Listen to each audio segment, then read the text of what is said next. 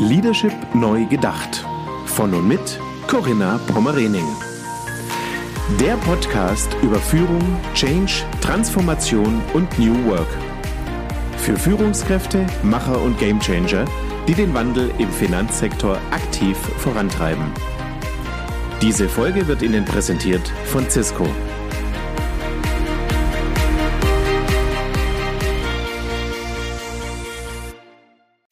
Herzlich willkommen zu meinem Podcast Leadership Neu Gedacht. Als international gefragter Keynote-Speaker und Coach, als Visionär und Autor sowie als Insider der digitalen Transformation schafft mein heutiger Gast ein Bewusstsein für Tempo, Tiefe und Ausmaß der Digitalisierung. Er durchdenkt die Digitalisierung ebenso konsequent wie interdisziplinär und akzeptiert keine Grenzen des Denkens. So legt er die verborgenen Zusammenhänge und Treiber der Digitalisierung offen und bewegt Unternehmen und Organisationen in Richtung Zukunft. Ja, herzlich willkommen. Schön, dass du da bist. Karl-Heinz Land. Hallo. Hallo Corinna, guten Morgen, schöne Grüße. Ja, guten Morgen. Vielen Dank nochmal an dich, dass du dir die Zeit nimmst für dieses Interview und dass wir ja ein Stück weit teilhaben dürfen von deinen Erfahrungen über viele Jahre, Jahrzehnte, ja im Kontext der Digitalisierung. Ich habe mal geschaut, Karl-Heinz, du hast vier Bücher veröffentlicht. Du kannst auf zehn Unternehmensbeteiligungen zurückblicken, 30 Jahre Technologie, Marketing, Vertriebserfahrung. Du hast 50 Start-ups Startups gegründet, begleitet oder auch internationalisiert. Du hast 100 Firmen Transformation und über 300 Technologieprojekte unterstützt. Mhm. Und in den letzten Jahren hast du auch über 1000 Vorträge, Workshops und Keynotes gehalten. Ja, Wahnsinn. Ja, ja. Also ich glaube, wenn man es genau nimmt, sind sogar acht Bücher, wenn ich mal nachzähle, aber äh, spielt keine Rolle. Es ist, es ist auch eine äh, ne, ne lange Zeit vergangen. Ich werde jetzt im Januar 60 ja. Ähm, und da hatte man auch Zeit, ein paar Sachen zu machen, gell? ja, schön.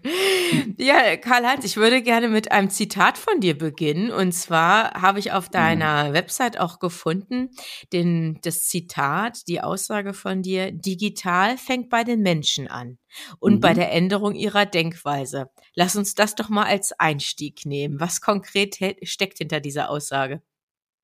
Ja, also zunächst mal bei aller Digitalisierung, den Bemühungen danach, äh, die Art und Weise, wie das unsere Leben verändern, denk gerade mal dran, was durch das Handy, also durch das Mobilfunktelefon äh, äh, so passiert ist in den letzten 12, 13 Jahren, vor allen Dingen mit der Einführung des sogenannten Smartphones, also vor allen Dingen dann Apple und Google Phones.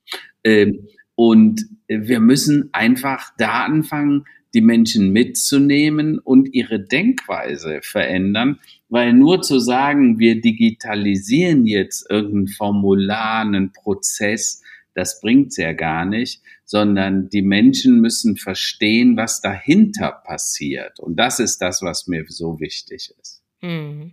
Ja, ich denke mal, da werden wir gleich auch noch im Detail drauf eingehen. Vielleicht mhm. können wir auch mal auf deine, ja, auf deinen Erfahrungsschatz und auch vor allem auf diese mhm. Zeit zurückblicken.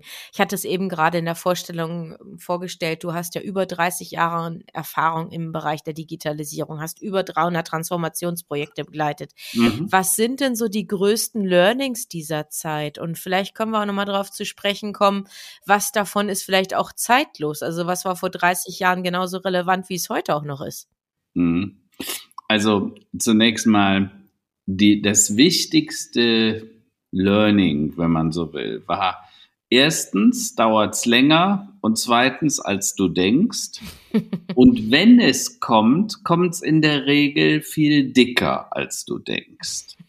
Also was will ich damit sagen? Ne? Also ich bin immer sehr optimistisch gewesen. Ich habe gesagt, boah, die Idee ist so gut, in drei Jahren hat das jeder. Ne? Mhm. Und dann war ich immer wieder überrascht, es hat dann doch fünf, sechs, sieben Jahre gedauert. Also in der Regel deutlich länger, als ich dachte.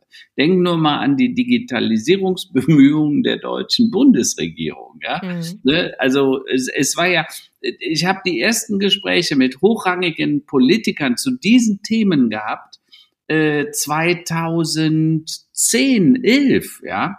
Und ich habe 2013 mein erstes Buch hieß Digitaler Darwinismus, der stille Angriff auf ihr Geschäftsmodell und ihre Marke. Das habe ich damals mit dem Professor Dr. Kreuzer gemeinsam geschrieben von der Uni in Berlin. Und äh, digitaler Darwinismus, adapt or die, passt dich an oder stirb, ja, das war ja so ein bisschen die Message. Äh, und die Leute waren begeistert von den Vorträgen. Es ist nur danach nichts passiert, ja. Und ähm, aber jetzt nachdem äh, dann wirklich ja fast zehn Jahre vergangen ist, muss man ja mal realistisch sein, ähm, dann kam Corona dazu und dieser Lockdown, dieser Stillstand war letztendlich der Beschleuniger. Ne? Also Dinge, die vorher nicht gegangen wären, also es gab äh, Unternehmer, die haben zu mir gesagt, Karl-Heinz, der beste äh, CDO, also der beste Chief Digital Officer, den ich in den letzten Jahren hatte, war Covid-19, weil der hat Dinge möglich gemacht innerhalb von vier Wochen. Früher hätten wir da draußen fünf Jahresprojekt gemacht und wahrscheinlich wäre es im Jahr vier gescheitert. Ja, ne? absolut, ja, genau. So, und wenn man es mal genau nimmt, heute, also jetzt, ich kann neuerdings mein Metzger, Peter Kraus hier in Hennef, da kann ich per WhatsApp bestellen, in der Eisdiele. Äh, die Reinigung, die holt die Sachen bei uns ab und bringt sie wieder nach Hause. Ähm, äh, du kannst an jeder Pommesbude quasi dein Essen bestellen, wenn du willst. Das wäre doch früher gar nicht möglich gewesen. Früher, vor anderthalb Jahren, Karl-Heinz. Früher, vor anderthalb Jahren. Homeoffice wäre ja gar nicht denkbar gewesen. Äh, Homeschooling, ne? dass wir da immer noch viele Defizite haben, Corinna, das ist klar, ja. Und teilweise sind die erschrecken die mich auch, weil wir haben gerade das zweite Mal in der Pandemie die Ferienzeit beendet. Und zum zweiten Mal scheinen alle irgendwie überrascht darüber, dass die Ferien zu Ende sind. Ne? Wobei, man muss ja sagen, so ganz überrascht sollte einen das auch nicht, die, äh, die, die Bildungsminister in jedem Land sind ja auch scheinbar gerne wieder überrascht, wie viele Kinder es eher am ersten Tag zur Schule gehen. Ne? Das heißt, dass man dann auf einmal feststellt, dass vor sechs Jahren so und so viele Kinder geboren sind, die jetzt heute dann in die Schule, ist scheinbar auch wieder eine Überraschung für viele. Und äh, das zeigt immer noch, dass die Digitalisierungsfragen nicht wirklich ernst genommen werden, dass man sie nicht wirklich verstanden hat. Die Chancen, das Potenzial, das darin steckt. Und das ist das, was mich immer wieder so erschrickt. Aber gerade jetzt nehmen wir mal dieses Beispiel Homeschooling. Also du mhm. hattest natürlich mit deinen ganzen Ausführungen absolut recht und in der Wirtschaft hat sich ganz viel getan in den letzten anderthalb Jahren. Aber genau dieser Punkt Homeschooling, also mhm. die Schulen haben doch nicht dementsprechend aufgerüstet, wie es hätte ja. sein müssen. Woran liegt es denn? Fehlen da, fehlt da die Expertise? Sind es nur die Budgets? Was ist so dein mhm. Verständnis dafür? Ja. Also jetzt könnten wir wieder zurück gehen an dein erstes oder mein erstes Zitat, digital fängt bei den Menschen an und der Änderung ihrer Denkweise. Das Problem ist, wenn du nur denkst in einer Schule, ich mache jetzt eine digitale Tafel an die Wand, also ersetze die alte Tafel gegen eine neue, dann denkst du nicht weit genug. Wir müssen in ganz anderen in Wirkungssystemen denken. Wir müssen denken, wie können die Schüler besser kollaborieren? Äh, wie kann ich ähm, an die neuen Themen, also inklusive, dass jeder ein Tablet hat. Natürlich braucht er einen Internetzugang. Äh, wenn, wenn, wenn drei Kinder sich in einer Familie, in einem Haushalt ein Gerät teilen müssen, das geht halt nicht. Ich habe von Kindern gehört, ähm, die deshalb die Kameras äh, bei ihrem Zoom-Unterricht nicht anmachten, weil sie den ganzen Tag auf der Toilette sitzen weil sie keinen anderen Raum haben, außer der Toilette, wo sie ungestört äh, dem Unterricht folgen konnten. Ja, so. Und das sind halt alles Dinge, da hat sich scheinbar niemals jemand wirklich Gedanken zu gemacht. Und ich wundere mich dann immer, die Ferien sind wieder rum, die Schüler gehen wieder zurück und wir stehen wieder an derselben Situation, wo wir auch schon vor äh, drei Jahren, äh, vor anderthalb Jahren gestanden haben es ist wieder nichts vorbereitet, wir wissen wieder nicht, wie wir damit umzugehen haben. Und die Digitalisierung, die so langsam langsam Fortschritte macht. Ne? Immerhin, mhm. es gab den Digitalpakt, du weißt das. Mhm. Da sind fünf Milliarden Euro zur Verfügung gestellt worden. Da sagt man jetzt, Mensch, das wäre ja schon mal eine Menge Geld. Davon sind aber, ich glaube, bis vor drei Monaten waren etwa 100 Millionen davon abgerufen. Ja, 100 Millionen von 5 Milliarden nach quasi zwei Jahren. Und wenn man sich dann fragt, woran es liegt, ja.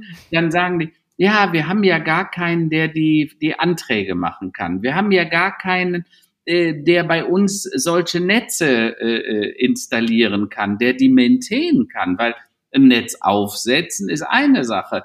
Aber ich sag mal, so eine mittlere Schule, die hat schnell mal drei, vier, 600 Schüler. Die Geräte müssen mit Security versehen werden. Du willst ja da keine Viren dir dauernd einschleppen. Die, dass die Sicherheit muss überprüft sein. Das muss jemand administrieren. Der, wo soll denn der Administrator herkommen? Der fällt doch nicht vom Himmel. Ne?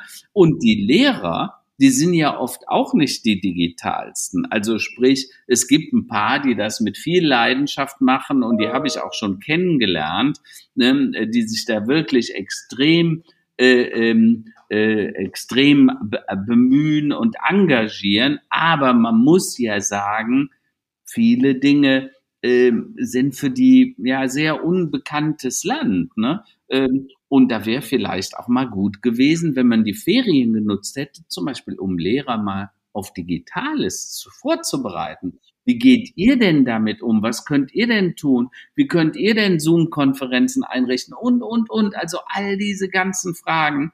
Und äh, ich glaube, wir sind da, wir, wir löschen immer nur die Feuer, die gerade am stärksten mhm, brennen. Dieser Weitblick aber, fehlt, ne? Hm. Aber diese lodernde Geschichten, ne? Äh, und übrigens, das ist, glaube ich, was, was man im Moment der Politik in Gänze vorwerfen kann oder muss, dass sie immer nur sich um die Dinge kümmern, die gerade äh, lodern. Ne? Denk mal an Flüchtlingspolitik. Ne? Das mhm. sind ja Dinge, die waren genauso vorhersehbar. Äh, Klimawandel, jetzt gerade aktuell in Wahlen.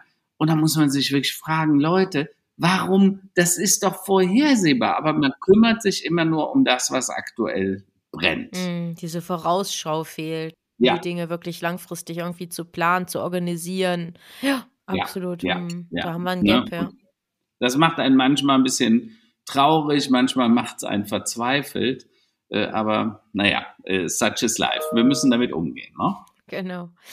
Karl-Heinz, wenn wir jetzt mal auf die beiden Welten zu sprechen kommen und die gegenüberstellen, also ich meine jetzt mhm. im Speziellen die alte Welt versus die neue Welt, ähm, wie unterscheiden sich denn die Ansätze und auch die Führungsprinzipien und Methoden? Also ich meine, du hast es ja hautnah miterlebt, wie Old Economy vor 30 Jahren beispielsweise noch funktioniert hat, alte ja. Führungsstrukturen, alte. Organisationsformen mhm. und jetzt heute, wo alles doch agiler wird, wo mhm. wir wir mhm. versuchen auch mit flachen Hierarchien beispielsweise zu arbeiten, neue Methoden.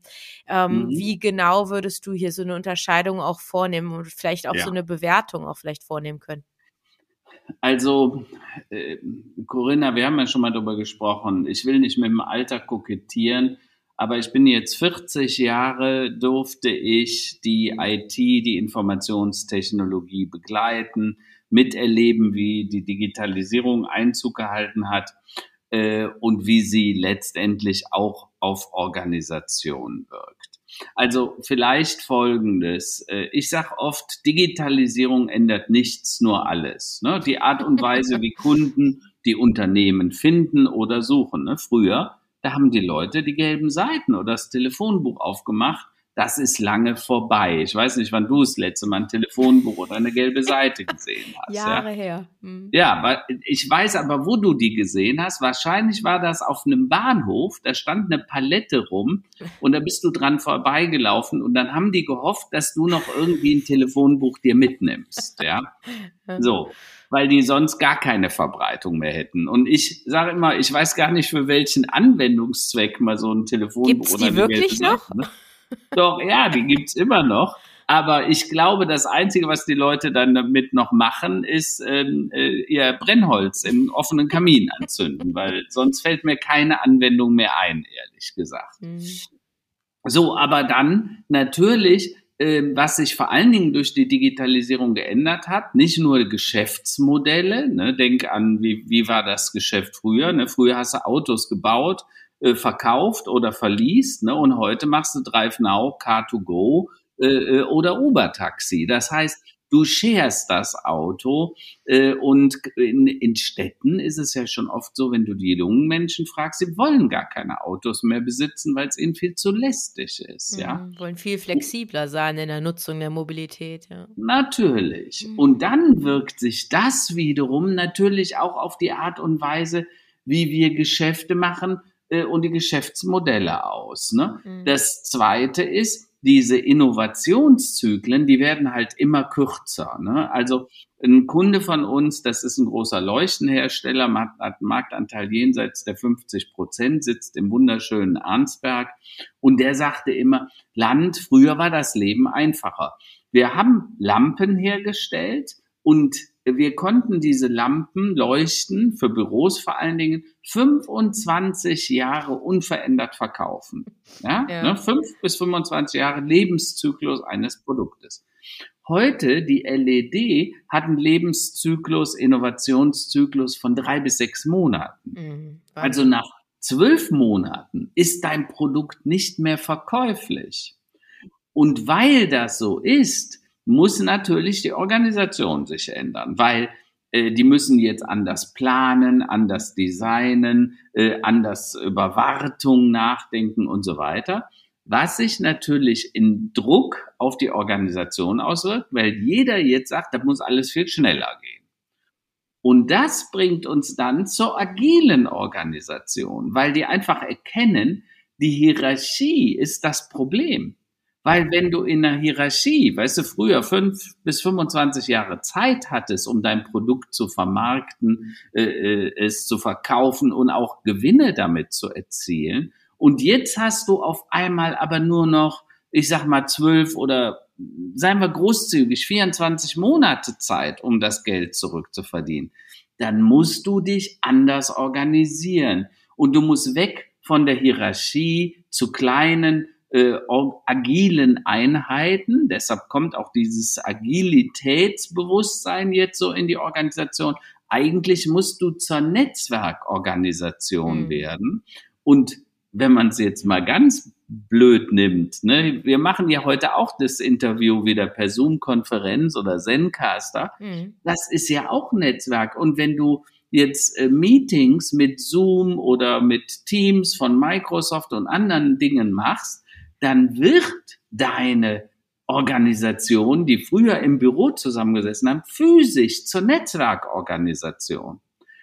Und in dieser Netzwerkorganisation, da verschwindet Hierarchie, weil das macht ja überhaupt keinen Sinn mehr, diese Hierarchie. Die macht uns im Gegenteil zu langsam. Sie hemmt uns, ja. Genau. Hm. genau. Hm. Und Unternehmen, die das früh verstanden haben, die sind dann hingegangen und haben gesagt, na ja, dann funktioniert ja auch nicht mehr diese alte Kultur, äh, Command Control, äh, also Anweisung und Kontrolle, sondern dann musst du ja eigentlich den Mitarbeiter enablen, äh, sozusagen empowern zu eigenverantwortlichem Handeln. Mm. Ja? Mm. So, aber Corinna, wenn ich dich jetzt frage, ich sag, pass mal auf, ich bin der Chef und du bist die Mitarbeiterin, äh, mach du das mal. Mhm. Was wirst du denn als Mitarbeiter benötigen oder was wirst du denn von mir fordern, wenn ich sage, treff du mal ruhig die Entscheidung? Na, ich brauche schon Verständnis für das Zielbild, damit ich auch weiß, wie ich das bestmöglich ja. dann erfüllen kann. Ne? Du musst ja. ein Ziel haben, du musst das Ziel kennen, also es muss ein Ziel geben und es muss kommuniziert sein. Ja? Deshalb sage ich, sind Visionen heute so wichtig, weil die Vision ist das, was der Kompass auf dem Schiff ist. Jeder auf der Brücke kann gucken, in welche Richtung müssen wir denn fahren, ja. Und die wissen dann auch etwa, wo die Riffe und Klippen sind, äh, um du die besser drumrum fährst. Ne? Aber du kannst steuern, ohne dass der Chef dir genau den Kurs sagt. Das ist wichtig. Und das Zweite ist, ähm, wenn dieses Zielbild dann klar und kommuniziert ist, dann brauchst du Informationen nämlich die Information darüber, wo sind wir eigentlich jetzt, wo wollten wir noch mal hin Und wie ist denn die bestmögliche Entscheidung im Moment für das Unternehmen im Interesse des Gesamten? So, das heißt, ohne, ohne Informationssysteme kannst du gar nicht eigenverantwortlich entscheiden. Ja?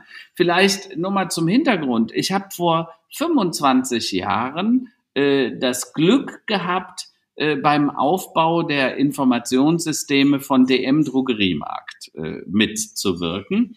Und äh, wir alle haben schon mal von Götz Werner, dem Gründer, gehört, der ja wirklich aus einer, äh, ich sag mal, aus einem Drogeriemarkt inzwischen, ich glaube, 3200 in ganz Europa gemacht hat.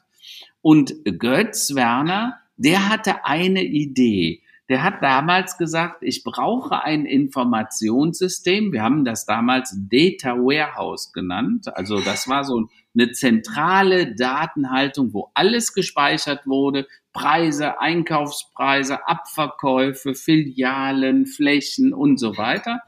Und er hat es damals erlaubt, dass jeder immer auf alles zugreifen durfte. Also jeder Mitarbeiter durfte in jede Filiale reingucken und gucken, wie haben die die Ware positioniert, was läuft gut, was läuft das schlecht. war ein Novum zu der Zeit, oder? Das waren vor 25 mhm. Jahren. Und er hat gesagt, das fand ich damals sehr weise und vorausschauend, Karl-Heinz, ich kann doch sonst gar nicht skalieren, weil dann bin ja ich immer das Bottleneck oder unser Management. Ne? Übrigens, man muss sich das vorstellen, auch heute bei DM, inzwischen ist ja ähm, der Sohn äh, von Götz Werner, der CEO, der Christopher. Und Fakt ist, die sind immer noch neuen Geschäftsführer. Und jeder Geschäftsführer ist immer für einen Bereich zuständig, also für Einkauf, Marketing, IT, äh, äh, Logistik und so weiter. Und aber gleichzeitig auch für zwei bis 300 Filialen. Also die, die müssen alle Eat Your Own Dog Food machen. Ja? Also der CIO ist auch selber der Kunde seiner, seiner Software sozusagen und dessen, was er da anrichtet. Und ich glaube, ähm, über den Erfolg von DM lässt sich nicht streiten. Ne? DM ist ein überaus äh, beliebtes Produkt, eine Marke, aber auch ein toller Laden. Also ich kenne äh, Personen, ich, ich sage hier keine Namen, wenn die nicht einmal die Woche zu DM gehen, dann sind die nicht glücklich. Ne? Und meine Schwester, wenn die aus Kanada hier nach Deutschland zu Besuch kommt, die Biggie, äh, die, die, die hält sich tageweise in DM auf, einfach weil sie das so vermissen in USA und Kanada. Hast du einen Werbevertrag mit DM? Das ist, also ich sag dir das, äh, da müsste man dringend mal drüber nachdenken. Und, ähm, aber letztendlich, was heißt das denn? Die Informationssysteme, stellen dem Mitarbeiter alles zur Verfügung. Er kann eigenverantwortliche Entscheidungen treffen. Eine Beispiel, eine Filialleiterin in der DM-Filiale darf auch gemeinsam mit dem Team entscheiden, wo geht denn am Jahresende die Spende äh, für irgendwelche sozialen Zwecke. Ne? Also geht die zum Kindergarten, zum Pflegeheim, was auch immer. Wenn, wenn Leute sich so empowered fühlen, dann sind die eigentlich wie der Unternehmer selber. Ja? Und das heißt, dieses Empowerment durch Daten, durch Informationen und dadurch, dass sie quasi hohe eigenverantwortliche Entscheidungskompetenz bekommen. Das führt natürlich dazu, Zum dass die, Engagement, die ja? Engagement, das ja. Engagement ist doch ein ganz anderes. Ja, ich meine, da brauchen wir doch gar nicht drüber zu reden, oder? Nee. So.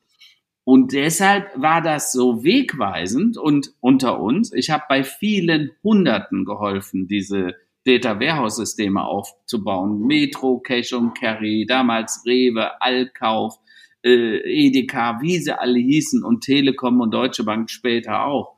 Äh, aber in keinem Unternehmen war das Ziel Ermächtigung des Mitarbeiters. Außer bei DM. Und DM ist daher aus meiner Sicht eines der erfolgreichsten Data Warehouse Systeme weltweit. Hm. Ne? Ja, absolut richtiger Ansatz, aber für viele bedeutet das totaler Paradigmenwechsel, ne? Weil, absolut. Ja, hm. Vor allen Dingen, Corinna, einer der Paradigmenwechsel ist planen oder experimentieren. Wir haben natürlich viel experimentiert. Wir wussten am Anfang nicht, was brauchen wir, wie, geht's, was funktioniert und was funktioniert. Aber damals Götz Werner hat sich darauf eingelassen. Und ich kann dir eins sagen, ich will nicht äh, Geheimnisverrat begehen, aber es waren ein paar äh, Unternehmen dabei, die haben inzwischen wahrscheinlich 300, 400, 500 Millionen in so ein System gesteckt äh, und haben, Entschuldigung, Reportingwüsten produziert. Und DM hat ein Bruchteil. Die sind wirklich klein rangegangen, haben das systematisch aufgebaut. Die haben einen Bruchteil dessen investiert, aber ein Vielfaches erzielt. Ja, weil einfach die Vision auch für das Thema fehlte. Und deshalb halte ich das Experimentieren für so wichtig. Also mach dir die große Vision und fang ruhig klein an. Äh, Rom ist auch nicht an einem Tag gebaut worden. Ja? So, und dann kommen wir natürlich zum dann abhängigen Punkt, weil wenn du jetzt Mitarbeiter hast, die in der Netzwerkorganisation funktionieren, sich auch als Netz verstehen, eigenverantwortlich handeln und auch experimentieren können, ohne dass sie geköpft werden, wenn mal was schief geht, dann bist du natürlich ganz nah an dem, was man heute so neudeutsch Purpose nennt, ne? Sinn. Ähm, und äh, diese Sinnhaftigkeit, wenn, wenn jemand das Gefühl hat, ich tue hier was, äh, was einen Gesamtbeitrag leistet zu dem, was wir erreichen wollen, äh, und, und wir, wir, wir verbiegen uns nicht, wir haben eine gute Firmenkultur.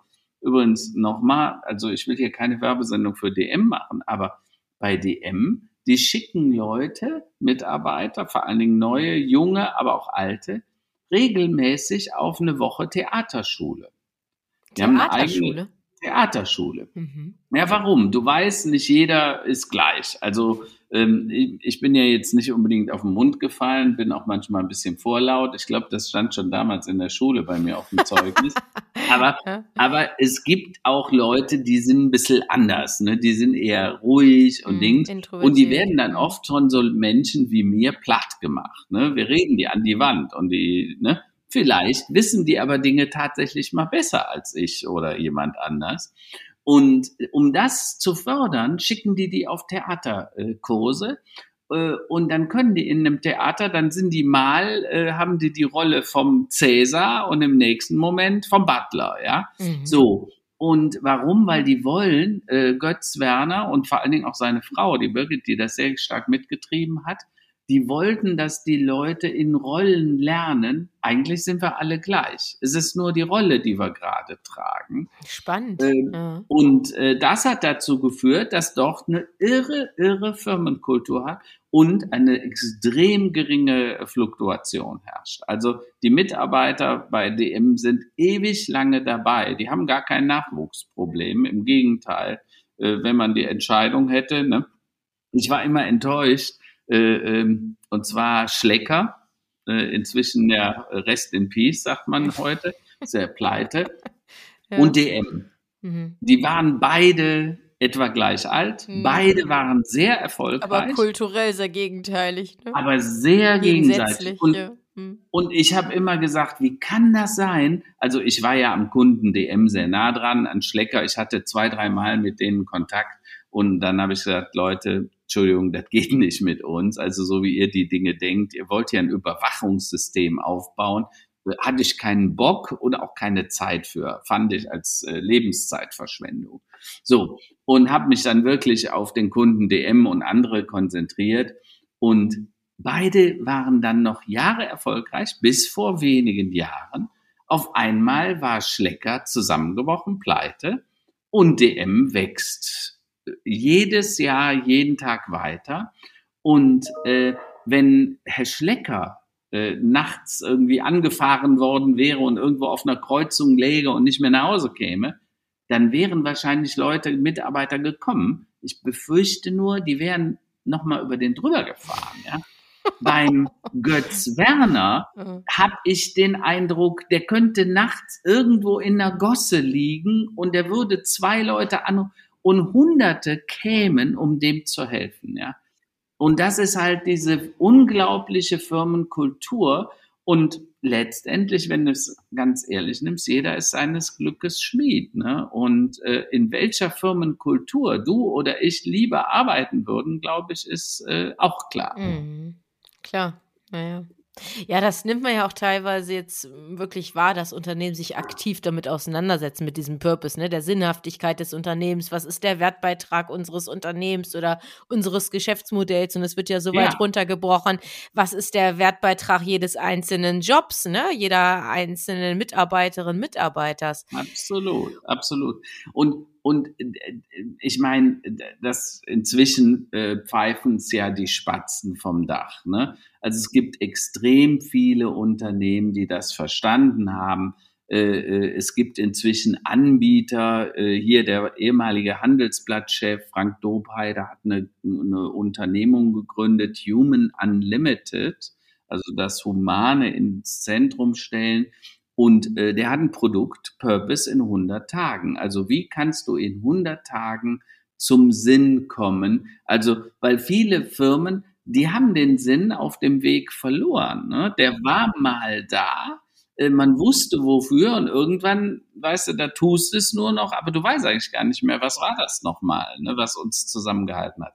Und ich glaube, deshalb macht das totalen Sinn, sich wieder um diesen Sinn zu bemühen und selbst reflektiert äh, dann zu überlegen, was können wir tun, wie verändert sich die Wirtschaft, gerade im Moment. Denk mal an das Thema Ökologie, ne? ähm, äh, ökologisch-soziale Marktwirtschaft, ne? Ähm, äh, der Impact, was ist der Impact, also der Einfluss meines Unternehmens, meiner Produkte auf die Ökologie, auf den Planeten, auf die Mitarbeiter, auf das auf die Zufriedenheit der Mitarbeiter, ne? weil ein zufriedener Mitarbeiter, der, der happy ist, wird natürlich damit ganz anders umgehen als Mitarbeiter, die unzufrieden sind äh, und, und, und nicht wissen, warum sie das eigentlich alles Naja. machen. Ich finde es auch so wichtig, dass man jetzt endlich mal diese Perspektive einnimmt und das wirklich so aus diesem Blickwinkel Mitarbeiter oder auch Kunden einfach mal beleuchtet und nicht erst wartet, bis die Regulatorik beispielsweise auch die Anforderungen stellt, wie mit dem Thema Klimawandel, Nachhaltigkeit umzugehen ist. Also ich bin ja Mhm. hauptsächlich im Finanzsektor aktiv und Mhm. da ist das Thema Sustainable Finance seit ein paar Jahren angekommen, so will ich es mal erst Mhm. vorsichtig formulieren, wurde Mhm. verstärkt jetzt durch die ersten regulatorischen Anforderungen. Ja. Ja. und die Frage ist, arbeite ich das so als Anforderung ab oder Mhm. drehe ich das einfach um, dass ich einfach da auch die Chancen drin sehe für das Unternehmen, für die Mitarbeiter und das auch Mhm. mit einer ganz anderen proaktiven Haltung das dann auch angenommen wird. Da liegt doch die. Chance drin. Corinna, ähm, ich kann dich da nur bestätigen. Ich war am Wochenende, also eigentlich von Donnerstag bis gestern Nacht, äh, waren wir in Rom. Da gab es das sogenannte Römische Forum und das hat im Vatikan stattgefunden.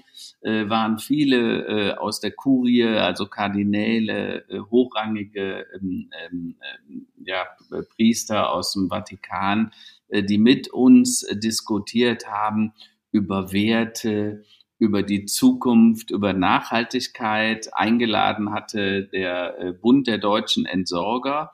Und die hatten mich gebeten, dort auch eine Keynote zu halten zum Thema Nachhaltigkeit, Technologie und Zukunft. Ne?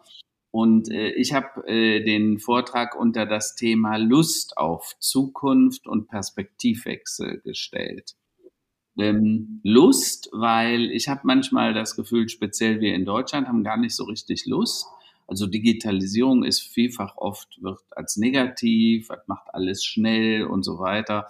Und viele Menschen haben noch nicht verstanden, dass äh, der technologische Fortschritt äh, äh, quasi uns dahin geführt hat, wo wir heute sind. Also das Leben, dass wir so gut leben. Denk mal an die Alphabetisierung. Denk an den Wohlstand weltweit, selbst in den armen Ländern. Ne? Wir hatten eine ganze Zeit lang weniger Hunger. Leider ist das jetzt durch die Pandemie wieder ein bisschen zurückgegangen. Aber grundsätzlich gilt, der technologische Fortschritt führt zu Wohlstand, einfach weil die Produktivität steigt und so weiter. Wenn wir das nehmen dann, und das mal hochrechnen und sagen, in 100 Jahren werden wir zurückblicken, dann werden wir wieder feststellen, äh, dass es besser geworden ist wegen dem technologischen Fortschritt. Weniger Arbeit, das wird als Konsequenz kommen. Ne? Die Roboter, ne? wenn, wenn ein Auto selber fährt, dann ist das ja nichts anderes wie ein Autoroboter sozusagen. Ne? Ja. Und das Auto, das das selbst fahren wird, also autonom fährt, das, das, das ist in fünf, sechs, sieben Jahren werden wir die Dinge auf der Straße haben.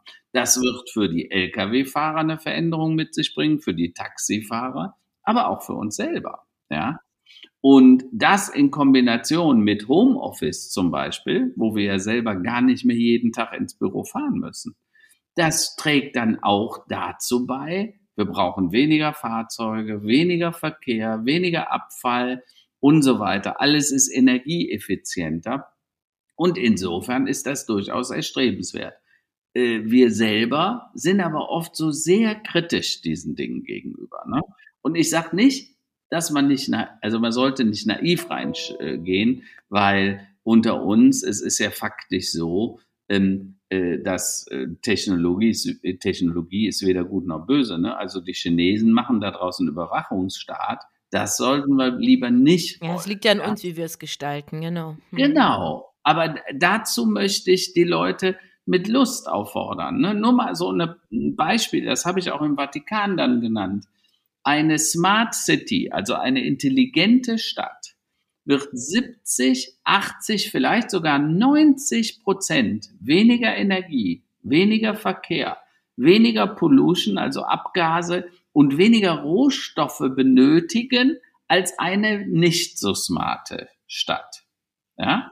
Mhm. Wenn demnächst, also wir reden über 30 Jahre, 2050, 8 Milliarden Menschen in Städten leben werden, Wäre das nicht gut, wenn die 8 Milliarden 70, 80, 90 Prozent weniger Ressourcen und Abfall produzieren bräuchten ja, und Verkehr? Ja. Hm. So, also müssen wir doch dafür sorgen, dass wir technologischen Fortschritt einbinden. Und das ist das, wo ich sage, dafür brauchen wir neues Denken, wir brauchen neue Märkte. Übrigens fand ich sehr bemerkenswert, der, der Kardinal Turkson, der sprach dann, wir müssen unsere Dinge fürs Gute einsetzen, also gute Produkte, gute Firmenkulturen, äh, gute Geschäftsmodelle und gute Gewinne. Ne? Es geht nicht darum, dass äh, Nachhaltigkeit und Gewinnstreben ein Gegensatz sein. Nee, Im Gegenteil. Genau, im Gegenteil. Und da liegt doch jetzt auch die Chance drin, dass wir diese unterschiedlichen Absolut. Perspektiven der Transformation, bis vor kurzem haben wir nur über Digitalisierung gesprochen,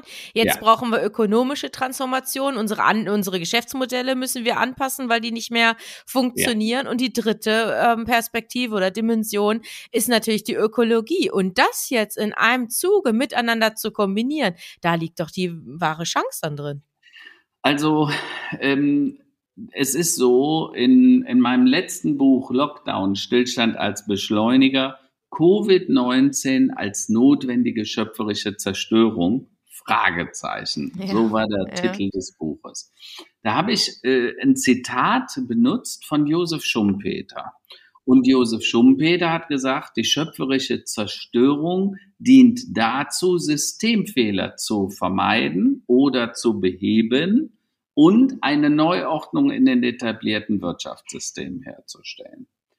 Und wenn man sich dieses Zitat auf der Zunge zergehen lässt, also erstens, Corinna, jetzt denk mal zurück an den Beginn der Pandemie, Systemfehler. Ist dir noch aufgefallen, was damals so durch die Presse ging? Massentierhaltung, Tönnies, Fleischskandal. Ja, ja. Also die Frage, der eigentliche Skandal, waren das die Arbeitsbedingungen oder ist es nicht ein Skandal, dass wir glauben, ein Kilogramm Schweinefleisch mhm, darf klar. nicht mehr als fünf Euro mhm. kosten? Mhm. Ja? Äh, wenn das Kilogramm Schweinefleisch sechs Euro kosten würde, bekäme der Bauer 200 Euro mehr pro Schwein, dann könnte der ein Bioschwein daraus gemacht haben. Also es bräuchte nicht mehr in der Massentierhaltung. Ein Euro macht also wirklich einen Unterschied. Deshalb sage ich immer, Leute, man können, wir brauchen nicht alle vegane, äh, vegan zu werden oder Vegetarier, aber ein bisschen reduzieren wäre gut. Ne? Vielleicht nicht jeden Tag Fleisch, sondern nur jeden dritten, vierten oder vielleicht nur einmal die Woche. Und zweitens, vielleicht dann vom Bauern nebenan der lokal schlachtet und nicht, äh, in Deutschland schlachten wir 60 Millionen Schweine im Jahr. Ne? Also das ist praktisch für jeden Einwohner eins, fast. Ne? Wir sind 84 Millionen. Äh, und die Hälfte, wenn nicht gar 60 Prozent, werden exportiert. Wenn wir die Schweine dann nach China verschippern, was meistens passiert wird, natürlich mit den 200 Euro EU-Geldern gefördert, ne? Mhm. also ist es pervers. Ja. Und weißt du, was hier in Deutschland bleibt? Die Scheiße. Entschuldigung, wenn ich das so deutlich sage. Die Gülle bleibt hier. Mhm, das heißt, wir, wir machen was, das ist, das System ist maximal pervertiert. Wir schaden unserer Umwelt. Wir produzieren Fleisch, was nicht mal hier in Deutschland gegessen wird, sondern exportiert, vieles davon nach China und Indien.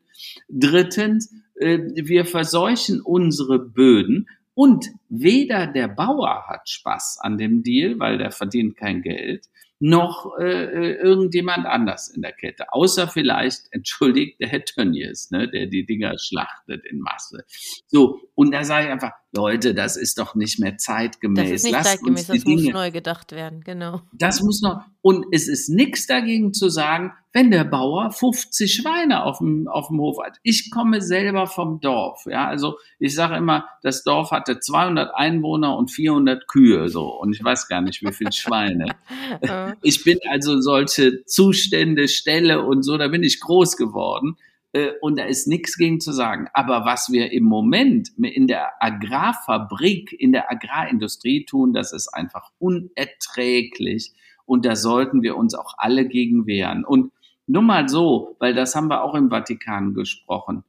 Man muss sich vorstellen, dass eine Milliarde Hektar, eine Milliarde Hektar weltweit nur dafür genutzt werden, um Futtermittel für die Schweine und die Kühe zu produzieren.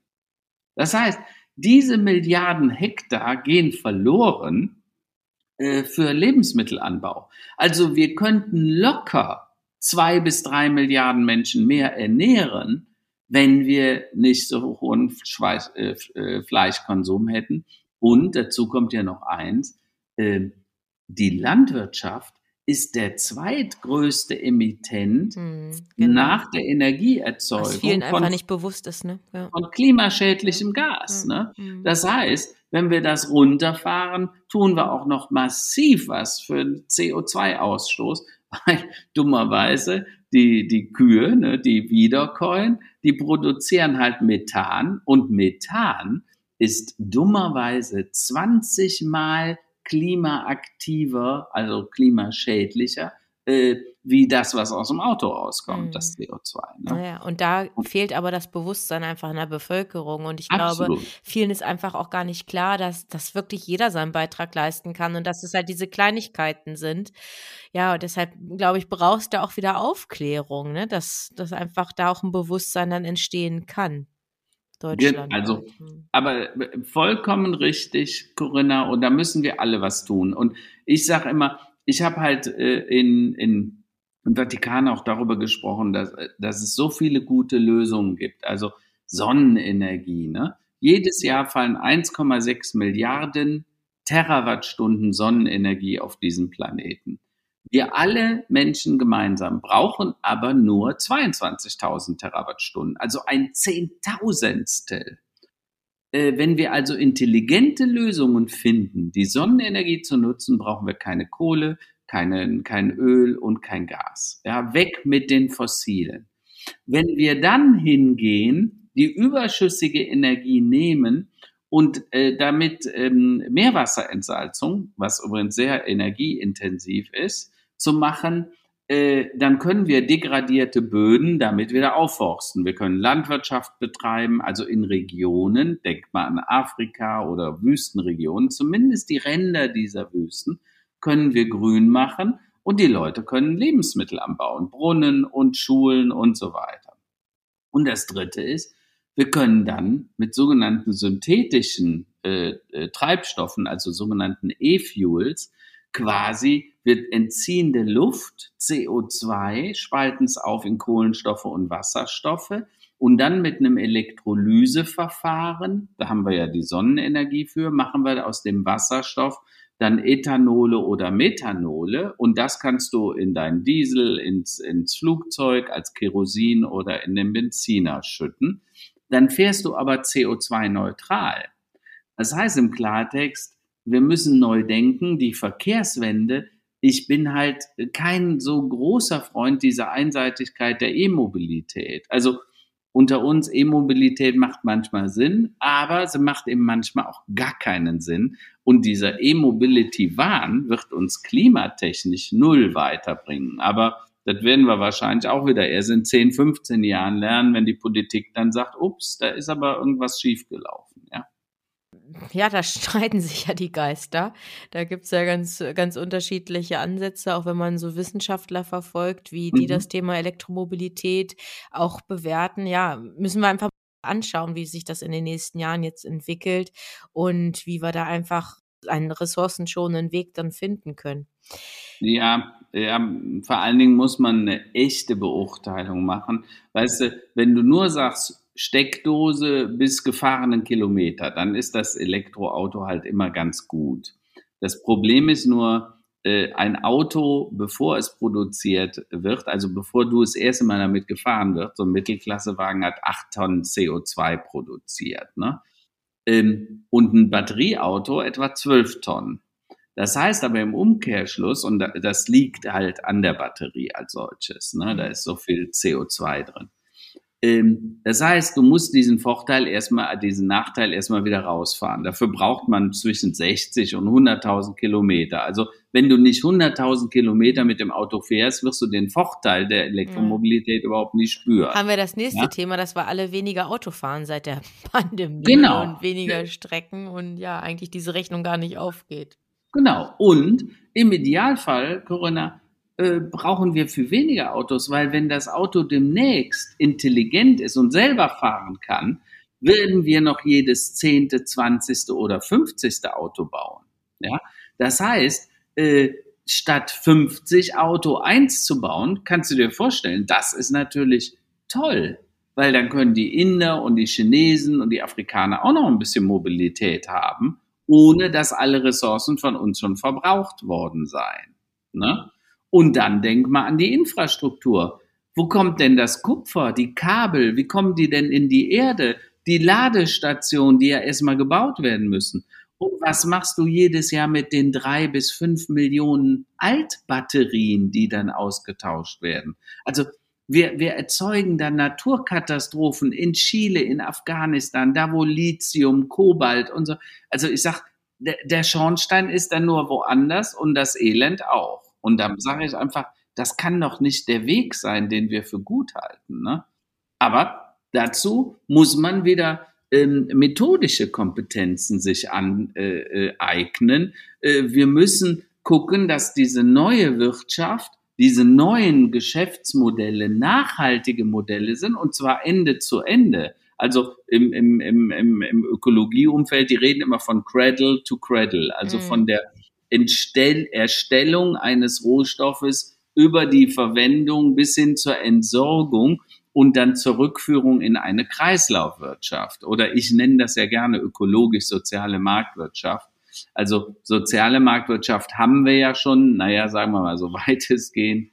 Aber jetzt sollten wir über ökologisch-soziale Marktwirtschaft, wo auch die Ökologie damit im Einklang steht, reden. Ja, das ähm, ist ein Riesenthema und es bleibt spannend. Äh, ich glaube, das müssen wir auch fairerweise sagen, wie sich hier die einzelnen Branchen, wir haben jetzt sehr fokussiert über die Automobilbranche auch gesprochen, wie mhm. ja sich dort auch natürlich die Anbieter aufstellen und auch mhm. das Thema ja verantwortlich dann auch annehmen, ne? Also ökologische Verantwortung. Also ich bin sehr mhm. gespannt. Mhm. Ja, mal schauen. Corinna, man muss ja eins ganz offen sagen. Jetzt war ja gerade die IAA wieder in München. Ne? Und eigentlich ist das ein grausam, äh, ist das grausam, was die da tun. Also heute Morgen hörte man, wie positiv alle die IAA besprochen haben, weil man jetzt auch Fahrräder zeigt und E-Bikes und äh, nicht nur das Auto und so weiter. Mach dir doch mal eins mathematisch klar. Und ich da, glaube, das sollte sich auch jeder in der Automobilindustrie klar machen. Wenn wir nur noch, ich sage jetzt mal nicht nur noch jedes 50. Auto, aber stell dir vor, du lebst in einer Stadt, ähm, du brauchst Mobilität, aber du willst kein eigenes Auto. Du hast ein intelligentes Fahrzeug, da hast du einen Anteil. Du kannst also entscheiden, heute ist eine schwarze Limousine, holt dich ab morgen, willst du ein Cabrio, äh, willst du aufs Land und übermorgen brauchst du einen Transporter für den nächsten Umzug. Ja, und du buchst das immer so, wie es gerade passt. Dann wirst du, dein, dein Auto hat einen Nutzungsgrad von fünf Prozent das jetzt die Auto wird dann aber eine hundertprozentige Auslastung haben, weil das fährt danach dann zum Bahnhof, bringt Leute zum Flughafen, holt Sachen von der Apotheke, bringt die ins äh, Heim, was auch immer. Ne? Das heißt, aus einem äh, Cost-Center wird ein Profit-Center.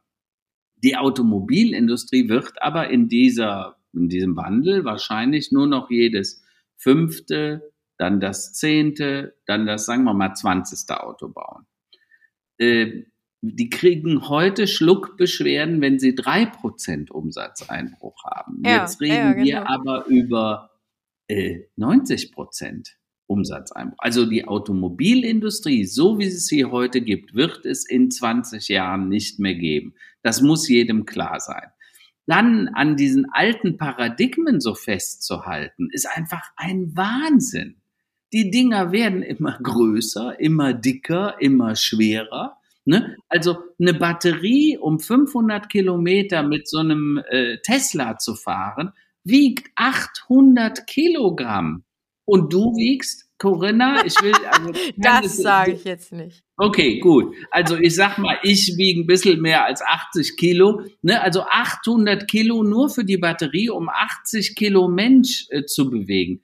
Dazu kommt ja noch das Auto mit äh, dann, was weiß ich, 1,6 mhm. Tonnen. Das heißt, 2,3 Tonnen für 80 Kilo Menschlein. Mhm. Das ist doch pervers. Das ist wie die Dinosaurier. Ja. Die sind auch ausgestorben, das, als das am größten nicht. war. Ich bin gestern auch auf der Autobahn gewesen. Wir kamen vom wunderschönen Bodensee Richtung ja. Hamburg und wie viele E-Autos man sieht, also vermeintliche E-Autos. Also es ja. sind ganz große ähm, ja, Mittelklassewagen oder Oberklassewagen, tendenziell sogar die ganz großen SUVs, SUVs wo wir früher genau. auch immer noch drauf geachtet haben, wie ist der Verbrauch, aber irgendwie scheint das alles jetzt mittlerweile ja unter den Tisch zu fallen. Hauptsache, da steht ein E auf dem Kennzeichen und das ist die Hybrid-Variante, wird steuerlich ja. gefördert. Das kann nicht genau. sein. Das kann doch genau. wirklich nicht Halber sein. Steuersatz. Also ich, ne? ich oute mich. Ich habe vor über drei Jahren habe ich auch, als gerade die die Steueränderung mhm. gab, habe ich ähm, auch ein Hybrid dann als Folgefahrzeug für mhm. meinen damaligen Diesel ausgewählt.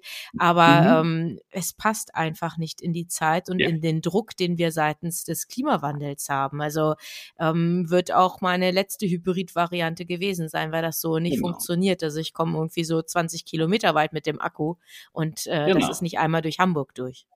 Und dann sind wir wieder bei dem Kardinal Turkson, der sagte, gute Produkte für eine gute Umwelt, mhm. ein gutes Klima und ein gutes Geschäftsmodell.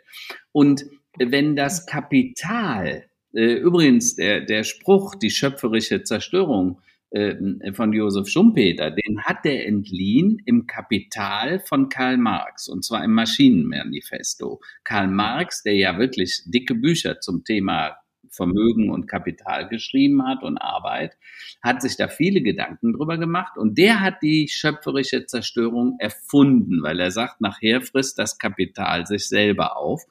Und übrigens, äh, vielleicht hat er da nicht ganz so unrecht. Aber wenn das Kapital heute anfängt zu sagen, also hier Larry Fink, der Chef von BlackRock, ähm, äh, die sagen, wir investieren nur noch, wenn es eine Nachhaltigkeitsstrategie gibt. Und wir hatten am Wochenende mit dabei war der ehemalige CEO vom RWE, ähm, Herr Schmitz, und er hat darüber gesprochen, dass Finanzierungen für neue Projekte, egal ob Netzausbau oder Kraftwerke, dass sie das Kapital nur noch kriegen zu vernünftigen Bedingungen, wenn sie eine Nachhaltigkeitsstrategie mit dabei fügen können. Mhm. Und das macht mir Hoffnung, wenn wir an dem Punkt sind, mhm. und das Kapital dem Sinn und der Nachhaltigkeit folgt, mhm. dann glaube ich, haben wir eine faire Chance, den Wandel wirklich zu gestalten. Und dann, glaube ich, haben wir auch eine faire Chance, uns eine neue Wirtschaft, neues Bildungssystem, ähm, neue Prozesse und auch neue Geschäftsmodelle zu überlegen, die dann auch, so wie Turkson sagt, gut sind, nämlich gut für alle und auch die, die Ungleichheit auf diesem Planeten so ein bisschen aufs Korn zu nehmen, um dann zu einer fairen Bedingung zu führen. Und unser Thema ist ja heute eigentlich New Work oder was muss man tun? Ja. Und ich sage, so viel brauchst du gar nicht zu tun, wenn du immer im Kopf hast, Purpose, Sinn. Weil wenn du das Purpose-Denken, das Sinn-Denken äh, in den, in, ins Zentrum stellst und den Impact, den du damit machen kannst, den Hebel, den du hast. Und wir haben große Hebel, weil wir ja sehr vermögend sind. Also die, die, die Deutschen produzieren mehr und exportieren mehr als jedes andere Land der Welt noch. Äh, Fakt ist, wenn wir diese Dinge dann sinnhaft machen, dann haben wir den optimalen Hebel und dann hast du zufriedene Mitarbeiter, dann hast du Leute, die engagiert sind, die informierte Entscheidungen treffen. Und dann ist alles andere, inklusive der Nachhaltigkeit und ähm, des Gewinnstrebens, eine logische Konsequenz. Dann wird das so sein. Ne? Und wo früher die Großen die Kleinen gefressen haben und dann die Schnellen die Langsamen, werden in Zukunft meine Prognose die Nachhaltigen die nicht Nachhaltigen mhm. und die Sinnhaften die nicht Sinnhaften mhm. fressen. Ja, Karl-Heinz, das ist eigentlich der perfekte Abschluss. ich sage ganz herzlich Danke. Also, das ist wirklich ein ganz tolles Bild, was du jetzt hier eben zum Schluss auch nochmal aufgezeigt hast. Und ich glaube, das ist es wert, dass sich Unternehmer, Entscheider, Führungskräfte, aber auch einfach Mitarbeiter, die ohne Führungsverantwortung sind, sich einfach mit diesen Themen intensiver oder intensivst mit auseinandersetzen, um zu mhm. schauen, wie kann der jeweilige Beitrag sein auf Organisationsebene, auf Teamebene oder dann wirklich auf der Einzelebene. Und ich glaube, das ist in dem Interview, in dem Gespräch mit dir ganz deutlich rausgekommen. Jeder kann seinen Beitrag leisten. Corinna hat mir sehr viel Spaß gemacht und äh, du kannst ja noch einen Hinweis machen, Stillstand als Beschleuniger, da steht einiges im Buch äh, drüber, was wir heute gesprochen haben oder auch in dem Erde 5.0. Ja, das ergänzen wir dann in unseren Folgenotizen, das machen wir selbstverständlich. Da finden wir Super. dann den Link und ja, Karl-Heinz, ich sage ganz herzlich Danke für dieses wunderbare Gespräch, für deine vielen, vielen Impulse und wünsche dir persönlich alles Gute, aber dass du natürlich auch mit deinen Projekten noch ganz viel auf unserer Welt bewirken kannst. Vielen Dank. Danke, Corinna. Tschüss an die Hörer. Ja, und auch an Sie, liebe Zuhörenden. Alles Gute und ja, nutzen Sie die Impulse, nutzen Sie die Denkanstöße und versuchen Sie das eine oder andere vielleicht aufzugreifen. Alles Gute, bis bald. Wie sind Ihre Erfahrungen zu dem Thema in dieser Episode? Schreiben Sie gerne eine E-Mail an mail.corinna-pommerening.de oder als Nachricht über LinkedIn oder Xing. Besuchen Sie auch sehr gerne die gleichnamige geschlossene Facebook-Gruppe von Corinna Pommerening und hören Sie wieder rein, wenn eine neue Folge von Leadership neu gedacht auf Sie wartet. Unterstützt von Cisco, Ihr Partner für die digitale Transformation im Finanzsektor.